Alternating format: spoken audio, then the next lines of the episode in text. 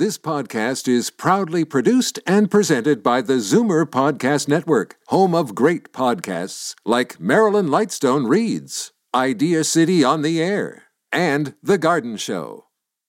You're listening to the Zoomer Week in Review, brought to you by CARP, fighting against ageism in the workplace and the marketplace. Find out more at carp.ca.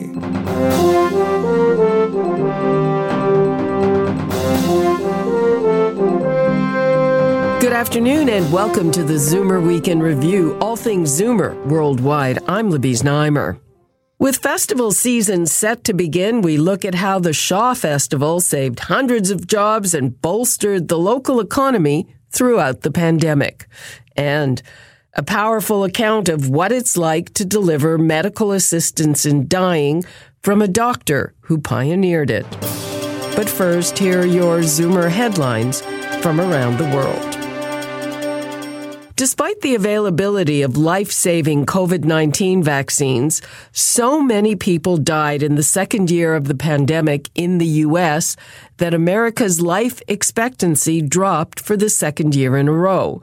The analysis of provisional government statistics found U.S. life expectancy fell by just under half a year in 2021, adding to a dramatic drop in 2020. Overall, U.S. life expectancy dropped to 76.6 years, the lowest in a quarter century. In the UK, an inquiry has been launched after official correspondence about procedures for when the Queen dies was accidentally leaked by the Welsh government. The correspondence and a security pamphlet marked official sensitive was emailed to a member of the public. The Welsh government said that no operational information was revealed, but it admits that the pamphlet should not have been shared. Princess Margaret, one of the world's top five cancer research centers, has received a $50 million donation in memory of media mogul and philanthropist Allan Slaight. The Allan Slaight Breakthrough Fund will support recruitment and allow researchers to approach their work in creative and unconventional ways. The donation from Emmanuelle Gattuso, Slaight's wife, and from the Slaight Family Foundation comes at a time when cancer continues to be the leading cause of death in Canada. Allan Slaight died of natural causes last year. He was 90. Remember the little girl in the red dress from Schindler's List? She's now 32 years old and is on the front lines helping Ukrainian refugees in Poland. In the film, her red coat is the only color in the otherwise black and white film. Olivia Dabrowska lives in Poland where the 1993 movie was made. Since Russia invaded Ukraine, she's been helping to find homes and raise funds for Ukrainian refugees. The College of the Holy Cross is renaming the science buildings on its campus in Worcester, Massachusetts, in honor of one of its most famous graduates, Dr. Anthony Fauci. The college announced that its science complex will be formally known as the Anthony S. Fauci Integrated Science Complex starting on June 11th, a date that coincides with Dr. Fauci's 60th class reunion weekend. I'm Libby Znaimer, and those are your Zoomer headlines from around the world. After two pandemic seasons, summer festivals are set to resume. One organization, the Shaw Festival, is emerging in much better shape than its peers, and it's because of one very smart decision. I talked with executive director Tim Jennings. Despite the pandemic, you managed to keep a lot of people employed. We did. Over the whole two years, we've managed to keep everybody on. Uh, it was about 600 people uh, in in each of the two years. Um, some small changes between year one and year two, but uh, but uh, overall, everybody has stuck around, and now we're on to our largest season ever. So very exciting. A lot of it is attributed to one extremely smart decision, which was pandemic insurance. Yes, my uh, CFO Roy Reeves and I, when I first started here back in 2015, uh, did a review with our insurance broker of all of our insurance and decided to take out several forms of what I would call black swan insurance, things that were uh, unlikely but uh, could have devastating effect.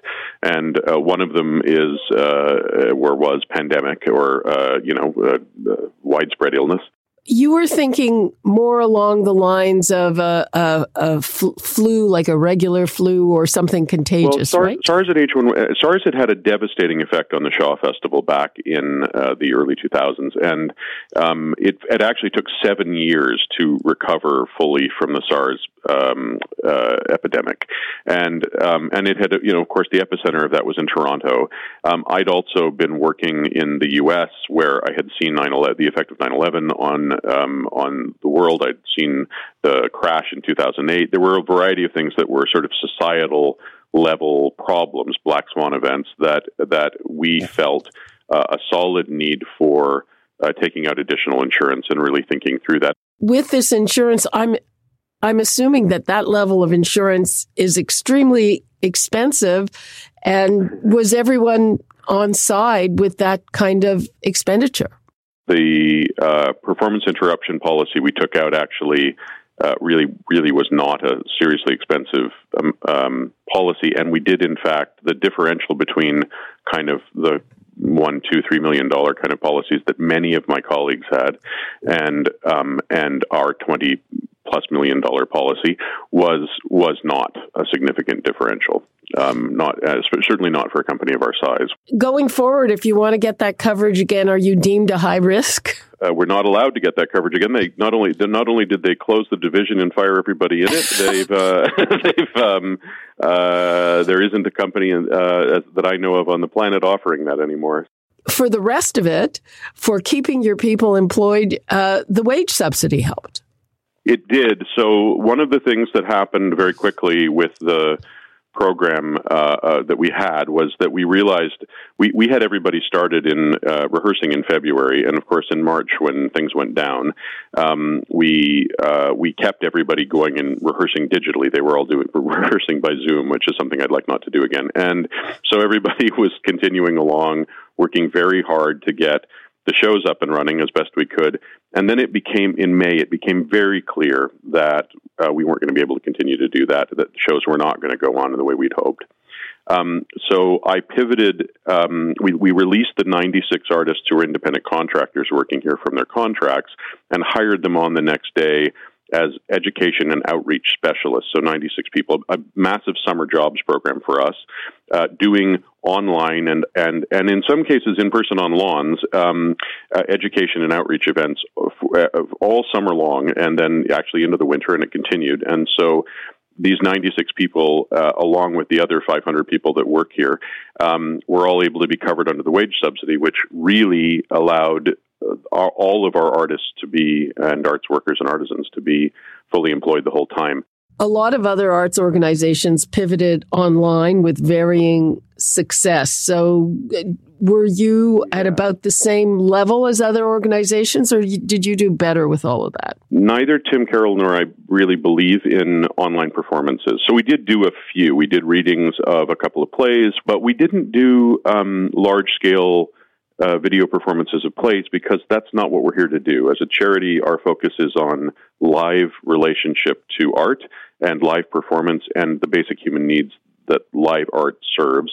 Do you find that helped you keep a, a level of donations up? Oh, it sure did. Our donors have been unbelievably generous in continuing their donations through the last couple of years. By far, the largest amount of money we came we took in was from the more than 14,000 households who donate to us annually, and those numbers stayed static or grew uh, over the last two years. So we, we have more members now than we did when in 2019, which was our highest year previous to the pandemic.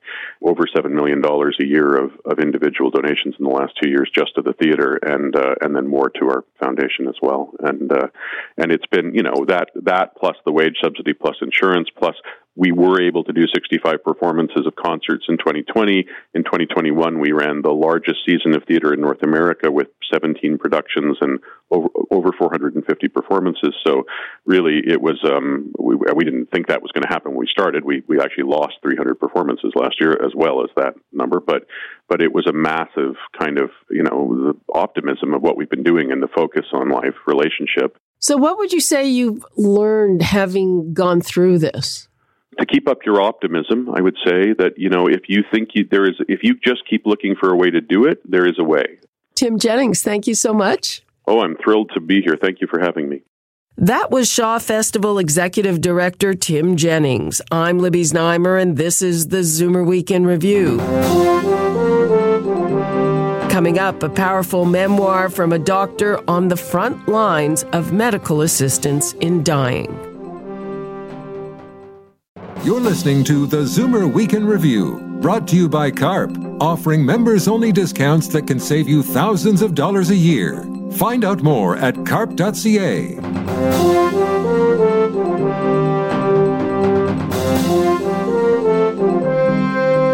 She started her career in the maternity ward and pivoted to the end of life. Dr. Stephanie Green was one of the first doctors to deliver medical assistance in dying in Canada, and she tells the powerful story in her new book, This is Assisted Dying. You start the book with uh, an eloquent, I don't know what I'd even call it, a sort of uh, a call to action. You say, Imagine being able to do these things. Tell me about that for some, it's the right choice. Um, it can allow them to to find the closure they need, to say goodbye to the people they love. You know, when you know the date and the time that you're going to end your life, you have a finite period of time to use. And I find that people use it with with purpose and with intent once they know that that's coming. They can say goodbye, they can find closure, they can rectify old wounds, or they can choose not to. They can have a celebration. They can uh, say goodbye to friends and coworkers and really say the things that need to be said. Uh, there's a certain amount of closure that I've seen uh, happen. So I, I, think there there are some benefits in that way, and I, I, I really think that when you when you know when and how you're going to die, and you have this opportunity to live those final days or weeks in, in the way that you intend, you, you really grab onto it and live it intensely. I find assisted dying is more about living and how you want to live than it is actually about dying. You took this up uh, literally just as the legislation was passed. What was that like? Yeah, I was I was one of the first uh, providers in the country. There were very few people who stepped forward to do this work, and, and I won't lie to you, it was a little bit scary. I felt very much like a medical student again. I, you know, I was eager to learn. I was eager to help people, but I really didn't know exactly what I would come up against. I mean, little things, everything was new. You know, you know, where do I get the medications? Which pharmacist is going to work with me? Where do I get the IV tubing? And who's going to put that IV in? I haven't started an IV in years. You know, what would be like to speak to funeral homes and say that I, I knew exactly what time I needed them to show up on Thursday? They thought I was a little bit nuts at first. Everything, every step was new. I remember at the beginning, some of the doctors providing this, uh, you know, they kept a very low profile because uh, they were getting protests. I consider myself quite lucky. I didn't have too much of that. Um, I live on Vancouver Island. The people of Vancouver Island have embraced uh, the arrival of this care, I would say. How do you feel after you've provided? Yeah, I appreciate the question. I, I was quite nervous at first. Uh, you know, my colleagues in, in the Netherlands, especially, had said to me, make sure you take the day off, make sure you, you know, check in with yourself, give your time, yourself some time to recover. Um, and I did all that for the first few uh, procedures. Um, and I'm not sorry that I did, but I, I really find that when, um, when I help someone, when I facilitate their final wishes, you know, the, the situations I see are intense. They're very emotional. Uh, sometimes they are indeed tragic. Uh, they're always sad. Somebody's life is ending. Um, but at the same time, um, I have been somewhat overwhelmed by the gratitude of my patients and their families. Um, and that really has left me feeling not bad uh, when I do this work. I mean, to be honest, this work has turned out to be profoundly meaningful to myself, to my to my patients, to their families, to my colleagues. I feel like when I when I walk out of a procedure, uh, more times than not, I feel like I've helped someone fulfill their their final wishes, their dying wishes, and I, I feel good about my work. I, I know the optics of that sound a bit kooky, but I'm I'm quite satisfied with my work. I don't feel badly about it at all. Most of your patients are people who are dying of cancer, correct? Yeah, if I look at my own statistics, about 70, between, in my personal practice, between 70 and 75% of my patients uh, do have a diagnosis of end stage cancer. And nationally, that number is about 68%. So it's pretty consistent across the board. That's true. I have a very personal view of this. I, I'm a two time cancer survivor, and the last one was extremely serious. I'm kind of lucky to be here. But it seems to me. Thank you. It seems to me that in, in the case, certainly of cancer patients, yes, uh, they're choosing the time and date of their own death, but it's it actually turns out to be you know just a few days before their natural death would occur. And most patients find resources, inner resources especially, that they didn't know that they, you know, would have when, when things change uh, and get a little bit uh, more through decline. Uh, people who maybe once said, oh, if I can't get out of bed on my own, I would want to end my life. You know, they find that actually not being able to get out of bed is not so terrible. They have good palliative care available to them. And, and some people go on and either have a supported natural death even knowing they could have a, an assisted death, and others choose not to go through that decline. So, while a certain percentage will wait to that final stage and then ask me to help them nearly, you know, days or weeks, short weeks before the end of their life, other people will come to me and, and ask me to help them before they go through that final decline, before they become bedbound. It's a very, very personal choice. What made you write this book? When I first started doing this work, I found myself in the most extraordinary of circumstances, you know, in places I never thought I'd be, having discussions I never thought I'd have, witnessing scenes that I never thought I would be invited to, to witness.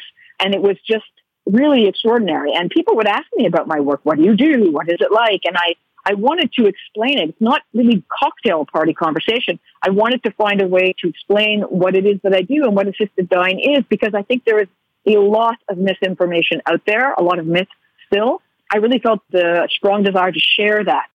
The book is really, really interesting. Dr. Stephanie Green, thank you so much. Thank you for having me. That was Dr. Stephanie Green with her book, This is Assisted Dying. And that brings us to the end of this week's edition of the Zoomer Weekend Review. I'm Libby Znaimer. Thanks for joining me today. Be sure to come back next week to stay up to date with all things Zoomer worldwide. Zoomer Weekend Review is produced by Zeev Huddy, Christine Ross, and Paul Thomas. Technical producer, Justin Eacock. Executive producer, Moses Znaimer.